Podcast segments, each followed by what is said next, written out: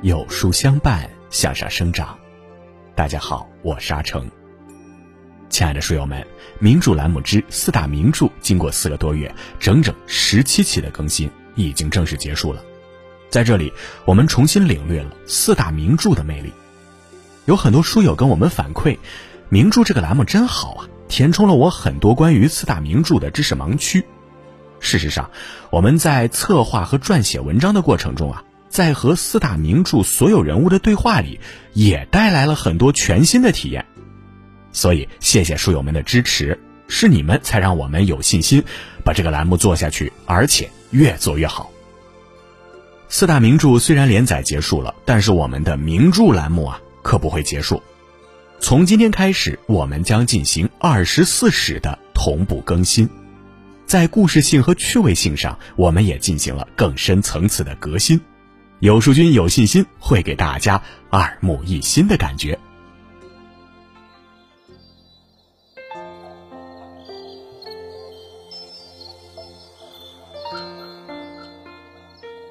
说起农家，我们最先想到的是乡野村夫，但实际上，农家不只是农民之家，而是从土地孕育出的哲学。在那个百家争鸣的时代里。农家被列入了诸子十家，农家，一个被忽视的精神家园。今天，就让我们一起来听有关农家思想的故事。如果你喜欢今天的分享，不妨在文末右下角点个再看。一神农之治，在诸子百家中，农家的源流最早可以追溯到上古神话时代。传说有一天，一只红色的鸟衔着一串像种子的东西飞来。鸟儿飞到部落头领神农氏的头上后，把种子吐了出来。神农氏连忙拾起来种子，抬头看见鸟儿围住它飞了三圈，又叽叽啾啾地叫了一阵，飞走了。神农氏心想，这鸟肯定是天帝派来送食物种子的。他把种子小心地埋在土里。接着又用木头制成农具、木垒和木饲，教人们翻松泥土、掘井灌溉种子。这年秋天，种子成熟了，而它的种子可以继续被人们食用和种植。古人云：“民以食为天。”有了种植技术，从此不用再为食物奔波。光是这一点，足以让那时的人们感到幸福。《义系词》记载。神农氏作啄木为饲，揉木为耒，耒耨之利，以教天下。神农氏兴起的时代，他砍削树木做成犁头，曲转木材为犁柄，以便耕种和除草，创造许多耕作器具，教导人民。从此，中国原始时代由采集渔猎转向农耕生产。神农氏作为农业的发明者，被后世尊为中国农业之神。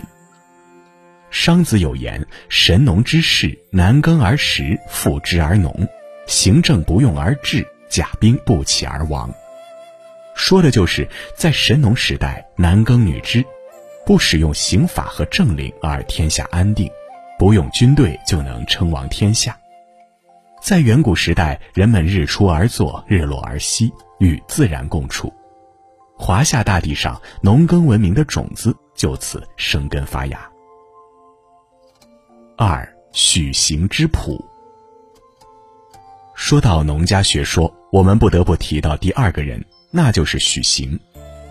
许行是楚国人，战国时期著名农学家、思想家，他把神农氏当做自己的祖师。和一般的士大夫不同，他把自己的姿态放得很低。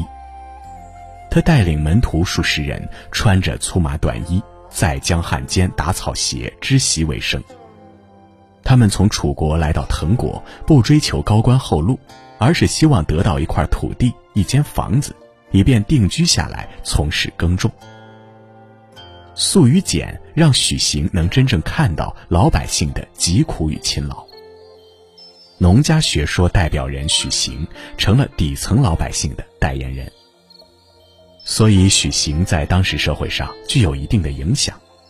陈相和他的弟弟陈新本来是楚国名儒陈良的学生，可后来他们俩抛弃了儒家之道，拜许行为师。孟子《滕文公上》中记载了一次著名的农儒之辩，辩论的双方一个是农家学说的传人陈相，另一个是大名鼎鼎的儒家学派代表人孟子。有一天，孟子来到滕国，陈相去拜见孟子。他说了老师许行的一番言论。滕君的确是个贤明的君主，不过他还没有掌握真正的治国之道。贤人治国应该和老百姓一道耕种而食，一道亲自做饭。现在滕国有储藏粮食的仓库，存放财物的仓库，这是损害老百姓来奉养自己，怎么能够叫做贤明呢？对于丞相的言论，孟子提出了许多疑问。徐子一定要自己种庄稼才吃饭吗？丞相回答：“对。”孟子问：“徐子一定要自己织布，然后才穿衣服吗？”丞相说：“徐子只穿粗麻衣服。”接着孟子又问：“徐子戴帽子吗？帽子是他自己织的吗？”丞相否定道：“不是，是用粮食换来的。”孟子问：“徐子为什么不自己织呢？”丞相回答说：“因为他怕耽误了农活儿。”在这场辩论中，丞相的主张就是贤明的君主要关注民生，和老百姓一起种地；而孟子强调社会分工，劳心者治人，劳力者治于人。这场辩论不能说谁胜谁败，因为每个人都有自己的立场。贤者与民并耕而食，是农家学说的主张之一。但所谓世古不二的价格，实际上也是在肯定分工互助的基础上，提倡人人平等劳动，物物等量交换，以实现其改革思想。我们可以把目光投向原始社会的伏羲时代，祖先伏羲种农桑，勤耕田，每年的二月初二，他往往会到田里亲自耕种。在他之后的皇帝尧、舜、禹等都纷纷效仿。史记中提到，周武王在每年二月二都会举行盛大的仪式，率领百官亲耕。古圣先贤的这种做法是对农业的重视，把土地与百姓紧紧地连接在了一起。三，后继之时。除了许行一派，农家还有一个流派，叫做后继学派。古往今来，帝王将相们最爱江山社稷，其中社是土神，稷就指的是古神后稷。古神后稷的故事最早记载在了《诗经·大雅·生民》里。后稷原本姓姬，名契，是皇帝的玄孙。姬契还是小孩的时候就喜欢种植物，他种出的大豆很是茁壮，他还会种稗粟、麻麦和瓜果。在他的精心培育下，禾苗青青，麻麦旺盛，瓜果也沉甸甸的。机器成年后有分辨农作物的本领，他会把茂密杂草都除去，然后挑选好的禾苗播种。尧听说机器的才能后，把他提拔为农官。他把种植的方法教给天下人，让大家都能种出好的粮食。机器被人们尊为祭神、农神、耕神、谷神。此后的后继学派成为农家学派中注重技术总结和传承的务实一脉。《吕氏春秋》中有许多关于农家学说的思想，最著名的便是农业生产中的三才之说。